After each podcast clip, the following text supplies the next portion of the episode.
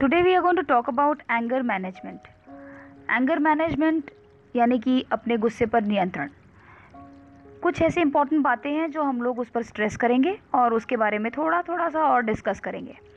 तो पहला पॉइंट जिसके ऊपर हम लोग बातचीत प्रारंभ करने वाले हैं वो है respond and hence do not react मतलब जब हमें आ, किसी की वजह से गुस्सा आता है तो उसी वक्त इमीजिएटली हम पलटवार करते हैं तो उसे रिएक्शन कहते हैं। लेकिन अगर किसी व्यक्ति ने कोई बात कही और हम सुनकर चुप रहते हैं and after some time when we ponder over what he has spoken what he has said and maybe after a day और अ सो और maybe after a week और after ten days twelve days we get back to the person and we discuss that is known as giving response इससे क्या होता है कि आप तुरंत जब आप पलटवार करते हैं तो आप कुछ भी बोल देते हैं। एक्चुअली होता क्या है कि हमारे पास दो ग्लैंड्स हैं। एक है एड्रिनल और दूसरा है पिट्यूटरी जब तुरंत रिएक्शन देते हैं तो उसमें क्या होता है? पिट्यूटरी काम नहीं आती है। एकदम गुस्से में कुछ भी बोल जाते हैं हम लोग। लेकिन जब एड्रिनल कुछ कहना चाहता है, लेकिन पिट्यूटरी तक आती है बात, और हम विजडम को पिक्चर में लेकर आते हैं, और जब हम जवाब देते हैं, उसे रिस्पॉन्स कहा जाता है। तो ये हुआ पहला इंपॉर्टेंट पॉइंट एंगर मैनेजमेंट का। दूसरी बात है डीपली ब्रीदिंग आपने देखा होगा जब भी हम बहुत सारा काम करते हैं और थक जाते हैं और लंबी सी सांस लेते हैं तो कितना आनंद आता है। That's the way it is whenever you are angry take a deep breath सांस अंदर, सांस बाहर। और उतने से समय में आपके अंदर का जो गुबार है वो शांत हो जाता है। जो कि बहुत ज़रूरी है। हमेशा क्या होता है, जब हम गुस्से में कह जाते हैं तो उसके बाद में हम फिर क्षमा प्रार्थी हो जाते हैं। माफ़ी मांगने से चीज़ें बदल नहीं जाती हैं। इसलिए बेहतर होगा कि हम शांति से काम लें, और शांति कब आएगी? जब हम लंबी सांस लेते हैं। That is known as deeply breathing third point anger is our enemy ये बात समझना बहुत ज़रूरी है। जितने भी बड़े बड़े महापुरुष युग पुरुष हुए हैं सबने कहा है, भगवान बुद्ध ने कहा है, कि गुस्सा जो व्यक्ति करता है, उसको जलाता है, ना कि जिसके ऊपर वो गुस्सा करता है। It is just like you are on the oven when you are angry so जिस दिन ये बात हमें समझ में आ जाएगी कि हम अपने अंदर कोयले को पाल रहे हैं, जलते कोयले को रख रहे हैं, और वो हमें हानि पहुंचाएगी definitely it will benefit us I know we will get angry गुस्सा आता है. लेकिन गुस्सा फिर शांत हो जाएगा. क्यों? क्योंकि दूसरे ही पल हमें ये आभास है कि गुस्सा हमें नुकसान पहुंचाता है.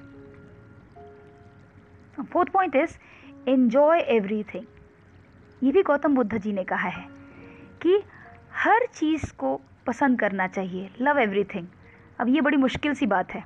Why because how it is possible we all carry so many different signatures I am this I am that बहुत सारे टैग्स लगा के हम चलते हैं। अब इसमें अगर हमने अपने ऊपर टैग लगा लिया है तो ऑब्वियस दूसरा टैग हमें पसंद नहीं आएगा। तो इसमें कैसे हम इंजॉय कर सकते हैं हर कुछ को? कर सकते हैं।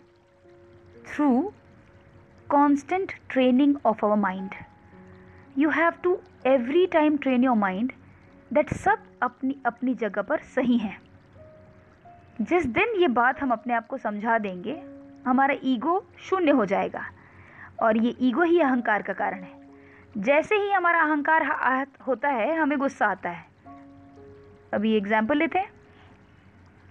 मान लीजिए कि एक शिक्षक है और बच्चों को पढ़ा रहा है और बच्चे पढ़ने की बजाय बातें कर रहे हैं। अब बड़ी कॉमन सी बात है कि उसको गुस्सा आएगा और वो चिल्लाएगा। अब शिक्षक बहुत ज़ोर से बोले उन्हें गुस्सा आया और उन्होंने बच्चों को मूर्ख कहा। लेकिन अगर वही शिक्षक अपने उन दिनों को याद करेंगे जब वो विद्यार्थी थे तो बात उल्टी हो जाएगी। फिर उन्हें याद आएगा कि कभी कक्षा में वो लोग भी इसी प्रकार से बातचीत किया करते थे, क्योंकि बच्चों का तो काम ही है हुड़दंग मचाना, शोर शराबा करना। इस वजह से अपने आप ही आप में इम्पति पैदा हो जाएगी। सहानुभूति नहीं। उस परिस्थिति में आप अपने आप को रख के देख पाएँगे।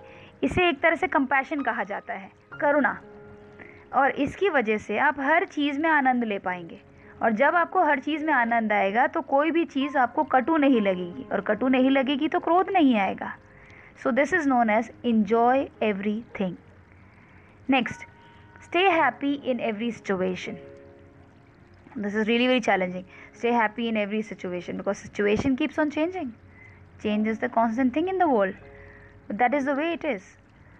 आपने ध्यान दिया होगा, हमें गुस्सा तब आता है जब हम अपने कंफर्ट जोन से बाहर कर दिए जाते हैं, या हम अपने कंफर्ट जोन से बाहर हो जाते हैं। फॉर एग्ज़ाम्पल एक माँ ने अपने बच्चे को दूध का गिलास दिया और बच्चे ने दूध का गिलास गलती से गिरा दिया।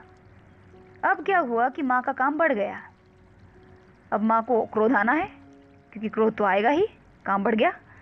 लेकिन अगर माँ शांत रहे ये सोच के कि होता है, हाथ से छूट सकती हैं चीज़ें, गिरती हैं चीज़ें तो वो शांत रहेंगी और वो हैप्पी कहने का मतलब ये नहीं कि हमेशा खिलखिला के हंसना, पर हैप्पी कहने का मतलब है ब्लिसफुल रहना।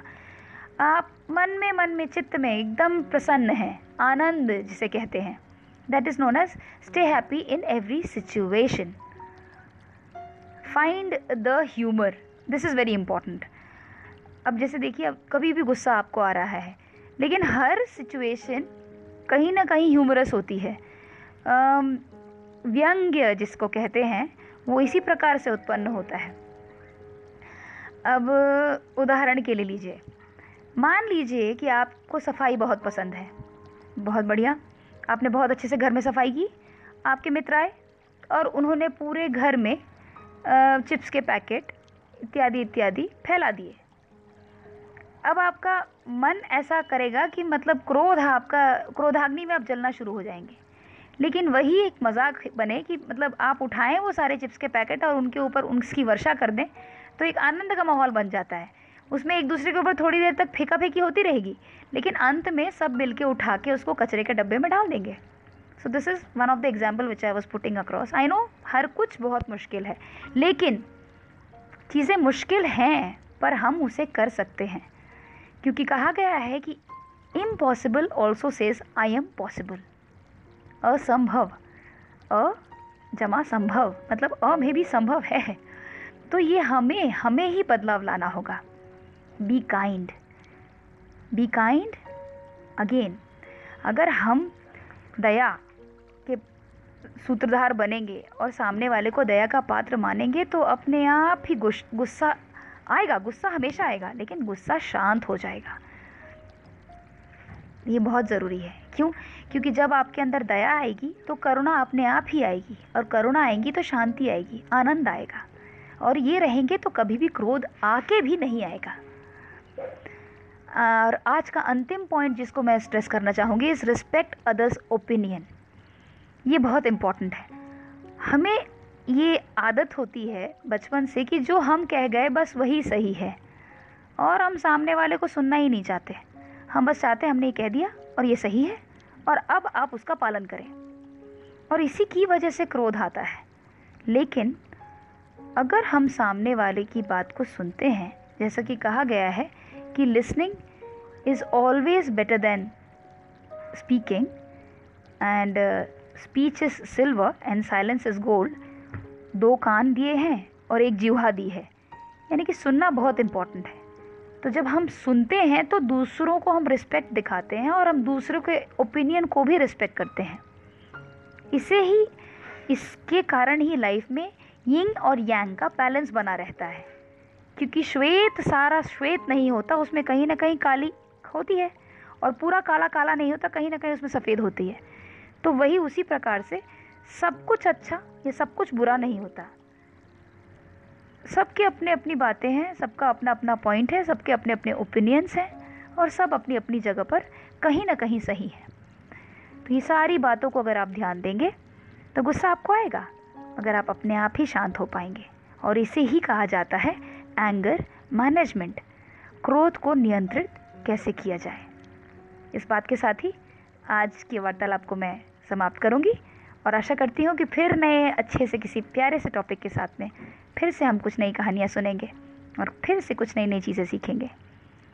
आदियोस शपा खैर